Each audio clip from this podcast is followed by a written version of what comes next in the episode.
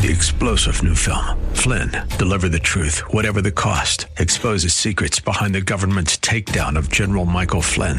Flynn knew what the intel world had been up to. He ordered the first audit of the use of contractors. This set off alarm bells. He told the truth. He was the most dangerous person for Donald Trump to hire. They had to get rid of Flynn.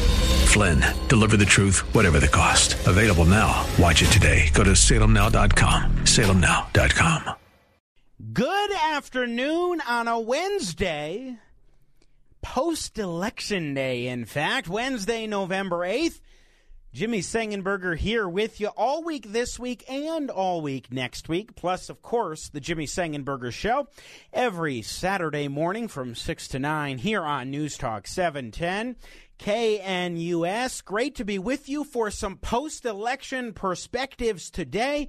In just a couple of minutes, we'll be joined by Dick Wadhams, former GOP chairman, a longtime campaign manager, veteran political strategist, and dive into some of the results both locally as well as some of the interesting things that we saw, disturbing things that we saw in Kentucky, Ohio, and Virginia when you look more nationally. If you want to join into the conversation in the next segment, we'll open up the phones and welcome them enthusiastically. 303 696 1971 is our telephone number to join into the festivities. You can also text into the show on the 710 KNUS app on your smartphone. Name and town, name and town, please, if you wish to text in. And of course, 24 7, 365. You can email yours truly two ways. One, go to the Jimmy Sengenberger Show page at 710knus.com or log on to my website, jimmysengenberger.com. And of course, keep in mind, there's no A, I, or U in Sengenberger. It's all E's all the time. Once you know that, Sengenberger is easy. So the results yesterday were somewhat mixed. In Aurora, it was tremendous.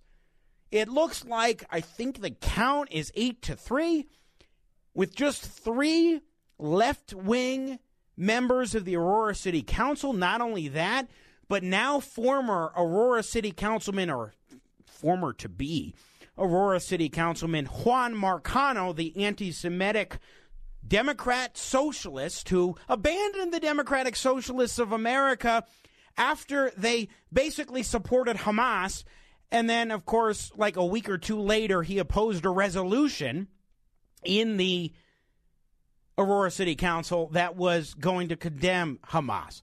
Well, anyway, that guy lost big time in the mayoral race to Mayor Mike Coffman, who has remarkable staying power in Colorado politics and in this city of Aurora. We also saw some other great victories, including Stephanie Hancock in District 4 replacing Juan Marcano. Good news in Aurora.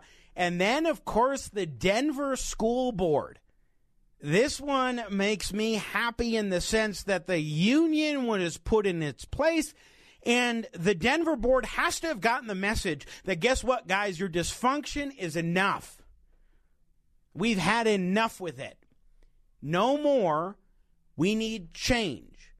John Youngquist won at large, replacing outgoing Tay Anderson, who has a 9% approval rating and therefore decided not to run for reelection. And we saw Kimberly Sia defeat Scott Baldermann and Marlene De La Rosa defeat Charmaine Lindsay. And I have to say this real quick. I've had great conversations on and off air with both Charmaine Lindsay and Scott Baldermann. I believe they are two honorable people. And I would say that the school board, as it was with the seven, uh, they were probably the two best on the school board as far as adults in the room. Not necessarily policies, that depends and varies but as far as being adults in the room. So that's a bit of an irony here. But the message is loud and clear from the people of Denver. And then, of course, from the people of Colorado. Proposition HH fell big time, showing that Tabor is something that Coloradans love and want to maintain into the future. For analysis and perspectives, let's turn, in fact, to Dick Wadhams, who rejoins me here on 710 KNUS. My friend, welcome back. Good, hey, good afternoon, Jimmy. Thanks for having me. Good to have you on the program, as always. And I was just uh, talking with you off air. It's kind of remarkable to think about. My Saturday show is now over 10 years old because it was September of 2013 that we launched that program. And you and I go back to when you were the chairman of the Colorado GOP clear back in 2010, and I was a lowly radio host on KRCX 93.9, The Real Deal at Regis University. I remember it well, Jimmy. I remember the first time I went on with you, and, and as I recall, your was your program on Sunday night, as I recall? No, it was Thursday nights. Actually, it was Thursday, Thursday nights. nights. Okay, Yeah. Mhm. I just remember it was. I remember it was a night, and uh, no, I remember talking to you and enjoying doing doing so, and and uh, here we are th- all this time later. You know, I would look at 2010, Dick Wadhams, as sort of a marker for when we started after that election and what happened. We don't need to tread the ground, but in the gubernatorial race, we've seen a decline for Republicans, for conservatives, since 2010. And it has been striking to see now in 2023. How do you interpret, sort of big picture, where the right has gone in Colorado for the last not quite 15 years? Well, you're right. I mean, uh, the the electorate was certainly different in 2010, Jimmy, as you recall. Um, it was still uh, accurately described. Colorado was still a a third, a third, a third, a third Republican, third unaffiliated, third uh, Democratic, and um, uh, it was hard to deal with those unaffiliated voters back then. I mean, there's been this mythology at times that I hear from people who either don't remember well or don't didn't know to begin with that that Colorado used to be a hard hard red state. Well, it never it really has hasn't been for 50 years, but it it was certainly uh, more competitive in 2010. Um, that was a year when um, we got 106,000 more Republicans than Democrats out to vote. Wow, I can't imagine uh, that anymore. I can't either. I mean, I, I look back on that, and and uh, that was what kind of propelled a bunch of victories in 2010. Uh, and once again, without going into the details of the governor and, senator races that year, I mean that that uh, those things fell apart on their own. But but um, but since then, um, it, it has been difficult in Colorado since uh, you know Cory Gardner was able to unseat uh, Mark Udall in 2014 but um, overall, it's been a tough 20 years uh, uh, since the 2002 election after Senator Allard and Governor Owens were reelected Mhm. in 2002. And since 20 years later, we've had 12 elections for governor and senator, and we've only won one. Wow. It, it is astonishing. Uh, Dick Wadhams, one bright spot, though, for the right has been the Taxpayers' Bill of Rights, passed in the early 1990s. It has had staying power now for over three decades, and we saw another example of this last night when Prop HH went down in flames. There are folks on the left who say, well, this was just because HH was too complicated for the literal people in Colorado to understand. It was too complex, which, by the way, maybe you shouldn't make such a complex measure in the first place if that's your excuse. But really, as we know, Dick, it's because the people of Colorado like their Tabor refunds, like that check on government power and spending and revenue. How do you interpret that aspect of last night? You know, Jimmy, how many more times are the Democrats going to, Jared Polis in particular, going to try to end run and undermine and hopefully, from their standpoint, destroy Tabor like they tried with uh, HH and with uh, other attempts? It's like they, they keep trying to do it in a backhand, backdoor kind of way, and they keep getting re, re, repulsed by the by the voters. Um, and, and and I I felt like approaching the election last night that it was headed the right direction from our standpoint, that it was going to go down. I never did not know that we were going to that it was going to go down by 20 points. But um, it it the good news for me is that it shows that Colorado's electorate might be center right on the issues on on tax and fiscal and economic issue, uh, issues, and which is very encouraging for the future. Uh, that voters could still respond to Republicans who run good campaigns and have messages on issues they care about. Uh, and so um, that was uh, great news last night. You know, I, the thought occurred to me too, Jimmy.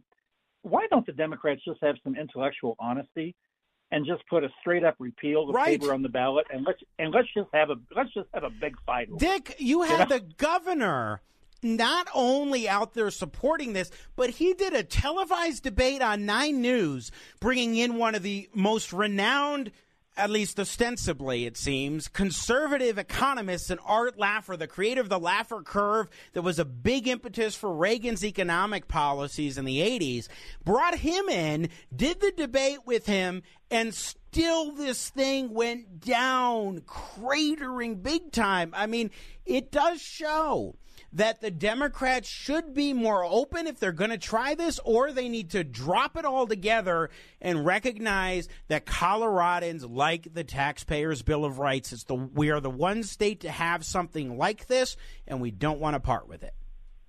You know, I totally agree with you, Jimmy. I, I in fact, you you mentioned they brought in Art Laffer. That debate that was kind of sad that night. It was because. Um, because I don't think Laffer really knew much about what he was talking about in terms of Colorado. Uh, he's still a brilliant man whose contributions are, are are legendary, but there were several times during the show that that I don't think he quite got what Colorado law is regarding Tabor, and um, that was kind of sad. But but uh, you're right, uh, Governor Polis. That was Governor Polis putting his name on the line and maybe that was admirable, but he took a big hit last night. Yeah, well, and I'll just say this: uh, just a word of advice for any time you're in front of the media, don't tell people that you're staying at the governor's mansion and try and downplay that. Because Art Laffer oh did God. that in the debate, and I was like, "Come on, Art, how out of touch do you want to seem, brother?" Oh, that was awful. Yeah so let's turn to something else, a little bit more locally. I was very encouraged to see the results in Aurora. Uh, not just that Mike Coffman, who I've known since he was running for Secretary of State, yeah, I know you've known him longer than me, but I was 16 when he was running for Secretary of State, and I'll never forget getting to foster relationship with him and getting to know him over the years. I interned for him when I was in college and he was in Congress, so we go way back. I've been pleased to see the staying power of Mike Coffman in Aurora, but even more so to see Juan Marcano, the Democratic Socialist, the anti Semite, go down in flames like Prop HH dramatically against Mike Coffman. And not only that, but we see a solidification of a center right control of the Aurora City Council. What do you think is going on there, Dick? Wow, uh, that's a real tribute to those candidates in Aurora uh, who won those races, and um, uh, and it's a real bright spot for Colorado Republicans that some solid conservative council members were elected have now have a big majority on that council. And and re- regarding Coffman, I'll tell you, Mike is one of a kind. I mean, that's just all there is to it. Um, I was talking to somebody today about how you know we I think it was now three years ago that he spent a week on the streets of Denver, uh, living among the, the homeless. Yes, and um, which took a tremendous amount of courage and discipline, and I can't even imagine what he went through. But but I I think Jimmy he actually changed the debate on the homeless issue because he came out of that with some of the most I think profound observations of what makes up the homeless population and how they should be dealt with, and how they should uh, that and that uh, that honestly, I think the debate has not been the same since. Um, and uh, I know the liberals kind of rejected a lot of what he said, but he was dead right. Uh, so he's an incredible guy. Yeah, I- I'm curious in terms of Coffman. We saw him hold on to that congressional seat in CD6 longer than maybe he should have. He managed to beat Andrew Romanoff. He managed to beat Morgan Carroll. It wasn't until Jason Crow and Arapahoe County in particular really solidified as a Democrat blue county. And then he moves to this mayoral spot there's a five way race for mayor. He won against Omar Montgomery, I think it was, in a razor thin margin. Then you have just mano a mano, him versus Marcano, and they have this uh, election, and he wins dramatically. It is interesting to see what kinds of Republicans can play well in a city like Aurora and in Arapahoe County. What do you think that should tell Republicans? about, say, CD6, about Aurora, about Arapahoe County, and what it takes to actually be successful? Well, one of the things I admired about Mike when he was in Congress, Jimmy, and you remember this, he really made inroads into the ethnic communities of the of a very diverse Aurora electorate. Um, and it was more than showing up for a pro forma appearance of some festival or something. Uh, Mike actually became kind of part of those communities and they looked at him uh, as their congressman.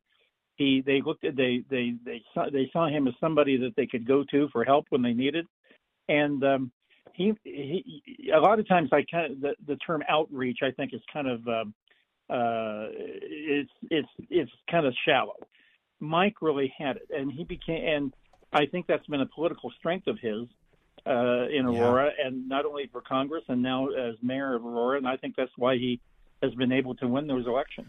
Dick Wadham's our guest. Uh, Dick, when we look at the Denver school board races, that to me is so dramatic, especially someone who for three years has been covering this board very closely, off, often focusing in, zeroing in on stories that nobody else in the media seemed to care about except uh, yours truly and some radio hosts like Steffan Tubbs who would have me on the, the station and uh, the show and talk about it.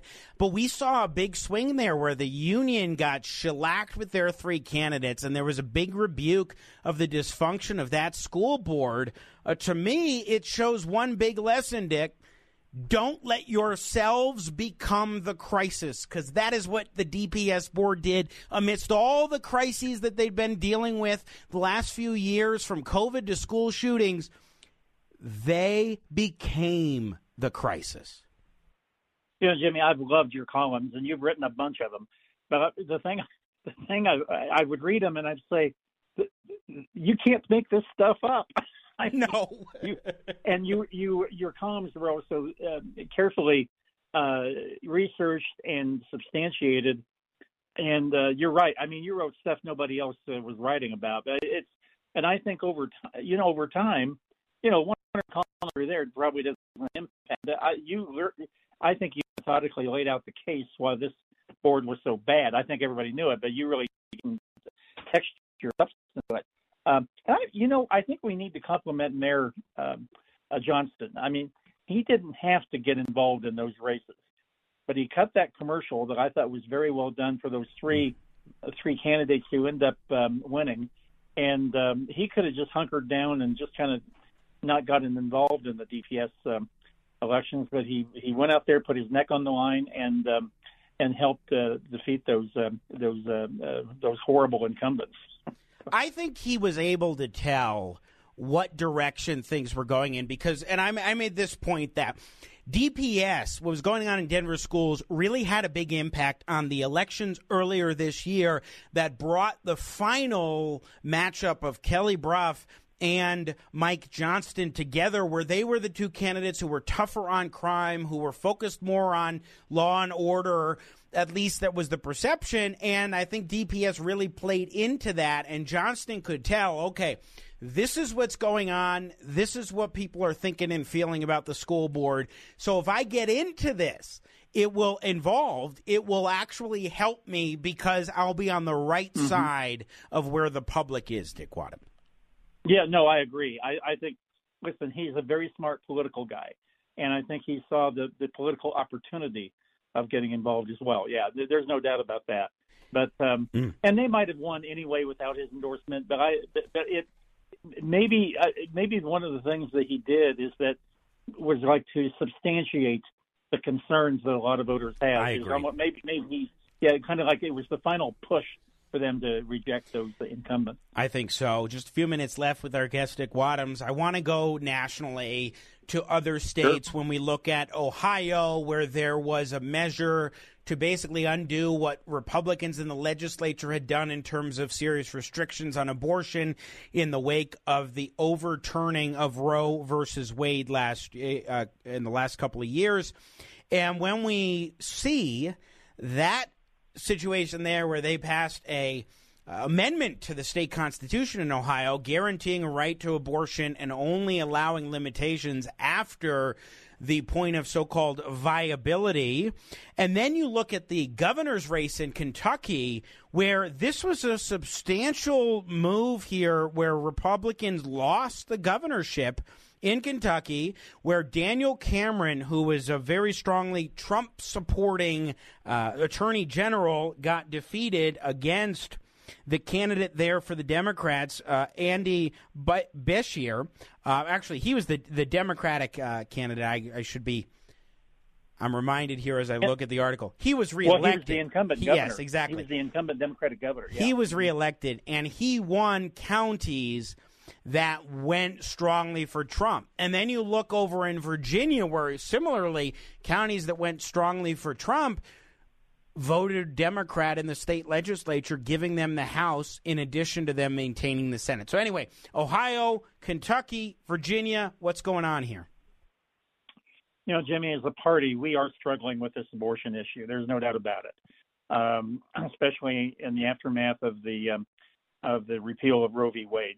Um, and part of it, I think, is Democrats. They, their their position is really kind of clear it is uh, you know in all, all abortion anytime. I mean, uh, they you, it doesn't take a lot of explaining for where they are, and they they they successfully paint Republicans as uh, as wanting to to you know hurt women and and um, uh, with our positions. And of course, we don't have a a coherent, consistent message on abortion. We have people in my, our party who want uh, abortion ban, no exceptions. We have people who want abortion ban with with exceptions. We have six week uh, uh, abortion bans. We have 15 week abortion bans.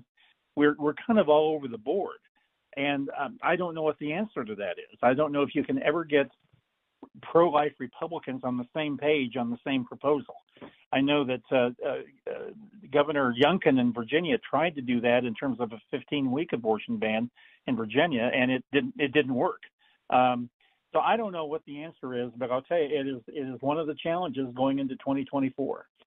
Yeah, most certainly is. Uh, looking at the big picture and looking ahead into 2024, Dick Wadhams, uh, how do you think these election results in an off year election that isn't that even year? It's not a presidential election year. There's no Senate, there's no state reps. It's just pure local in Colorado. What does this signal, if anything, for next year? Well, I, I'm really encouraged by the defeat of HH because it, I think it does show that most voters are to the on right of center in terms of economic, tax, and budget issues. But having said that, Jimmy, is that we've got, we've really suffered serious defeats in the last three election cycles. And I know a lot of people don't want to acknowledge this or hear it, but a lot of this has been these new voters, 800,000 of them who moved to Colorado in the last 12 years, they they absolutely do not like Donald Trump, and they have voted against Republicans accordingly. I don't. I think last night told us that these voters are open to us on the issues, and if we can ever get the the debate shift uh, their their focus away from their dislike of Trump and to the fact that Republicans more better represent their views on those fundamental economic issues, we can start winning elections again but that's we're going to have to see how that pans out. Agreed. Dick Wadhams, always appreciate your insights. Thanks so much for joining us this afternoon. Thank you, Jimmy. All right, take care. Once again, former Colorado GOP chairman, longtime campaign manager, and political strategist Dick Wadhams joining us here on the program. We're going to take a break. What do you think? 303 696 1971. There were some dark spots in yesterday's results. We'll get to that as well. But do you think that this is foretelling something positive for Colorado? What do you make of what's happened in Denver and Aurora, as well as Prop HH? But also, we look at Douglas County. We look at Jefferson County, the teachers' unions did have some big time success. 303 696 1971, our telephone number. Overdue for a break. We'll be back. Jimmy Sengenberger here with you, 710 KNUS. 34 minutes after 3 o'clock, which means 26 minutes before 4 o'clock. Jimmy Sengenberger back with you, News Talk 710 KNUS. Thanks for joining us, being a part of the program. I guess voters saw through the falsehoods presented on HH, Texan Steve in Littleton. But did the politicos who presented HH learn anything?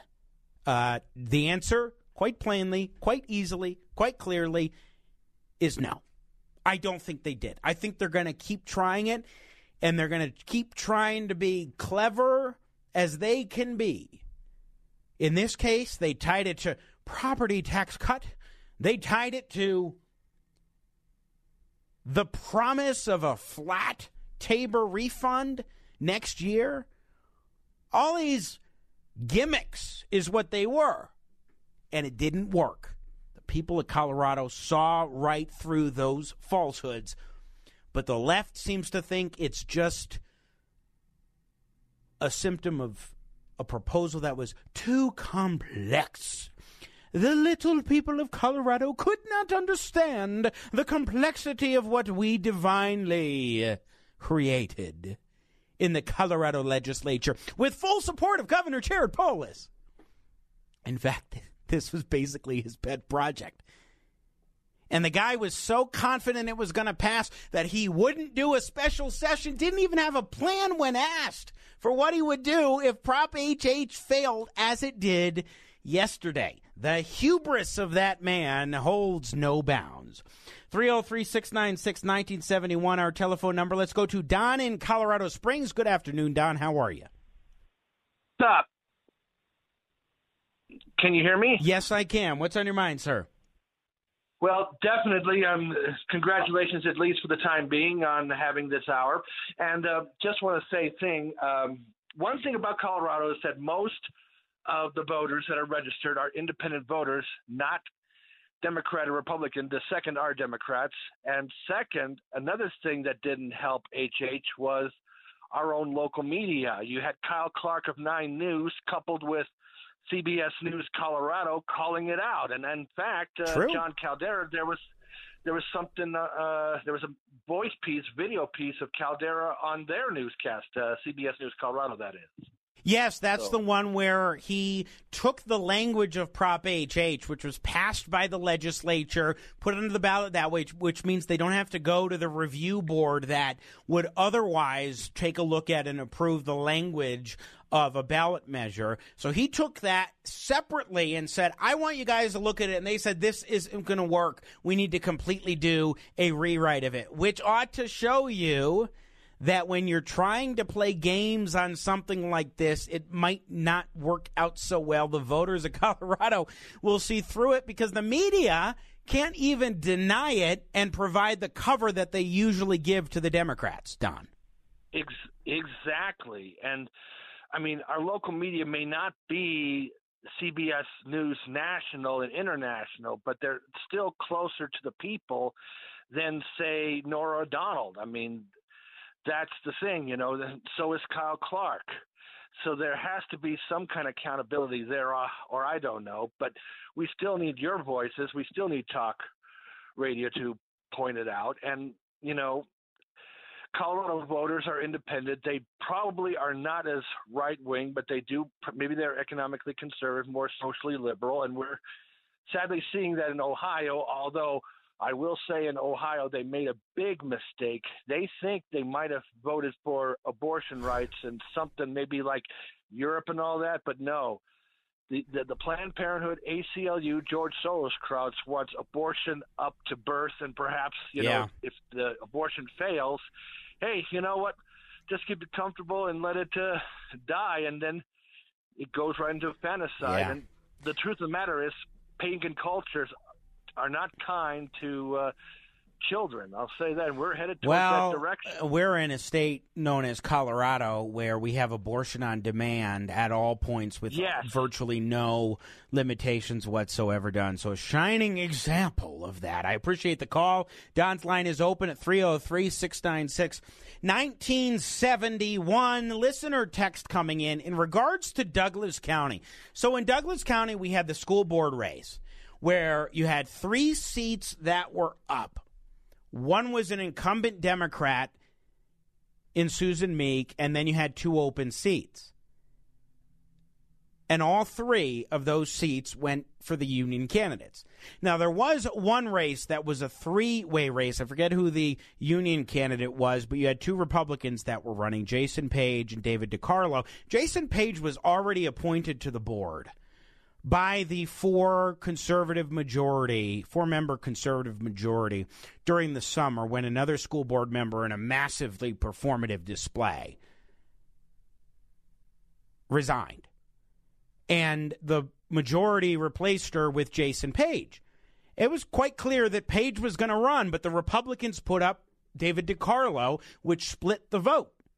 Literally, if you add up the margins there, the Republican would have won if there was only one candidate, which should have just been Jason Page, in my view, because you had that guy there that was appointed. He was part and parcel with the whole team of the others and, and on the same page as the conservative majority. You don't put up another candidate. That's my view.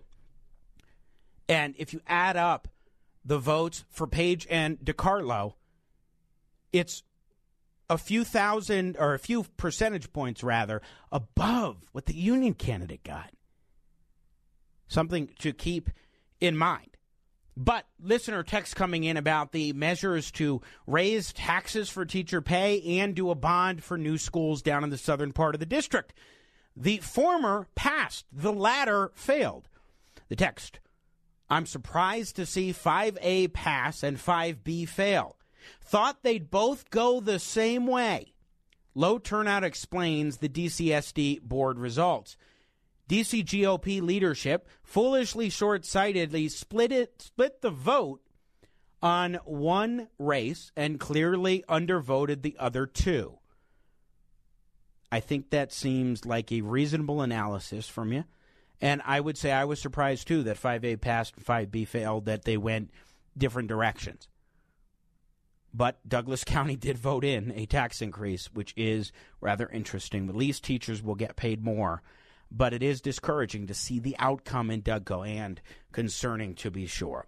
303 696 1971. Before we run to the break, let's go to Brian in Littleton. Good afternoon, Brian. How's it going?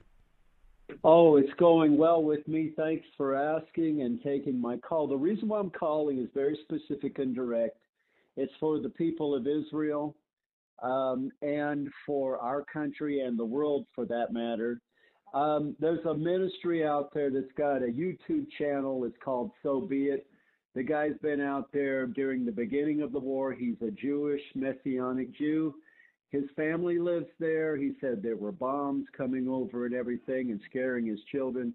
He said one of the things he said there was, we quote, I quote the Psalm 23, and it gives me comfort uh, during this thing. And he's talking to different people. Well, today's YouTube uh, channel was about interviewing the Israelis who are getting prayer and support from people here in America and throughout the world, Christians in different places praying for them. And a young girl was being uh, interviewed and spoken to, and she started to cry because she said her friends were all murdered in front of her, and she escaped. Wow. And she's talking about these things, you know. So it's a YouTube channel. I just want to encourage all the listeners to go to it. It's called So Be It. You know, they they made a clear point. A lady in her late 40s or maybe early 50s that this is not about Israel. If you think by turning a blind eye and not supporting these people that it's all about just anti-Semitism, no, it is not. They said, well, first we're going to get the Saturday people, then we're going to get the Sunday people, then we're going to get the rest of you. The, the whole ideology of that whole cult is we kill enough people so that this leader of theirs will come. And it's just Hmm. We have to well, keep there, there is a an evil worldview in Hamas and the jihadists oh that yeah. that they have that they do want an enforcement of that goes well beyond the Jewish people. It's just that the Jewish people oh. are the first. You're right in that regard, Brian. Hey, I got to run, but I appreciate the yeah, call 303 696 1971. Wanted to get to Brian because we've been talking the last couple of days a good bit about the rise of anti Semitism and what's happening vis a vis Israel in this country and around the globe. We're going to take a break. Back with more on the other side. Your thoughts 303 696 1971. What happened in Denver with the school board elections there and the union totally getting trounced? We'll come back with that more coming up on the other side. Jimmy Sengenberger here with you. News Talk 710 KNUS.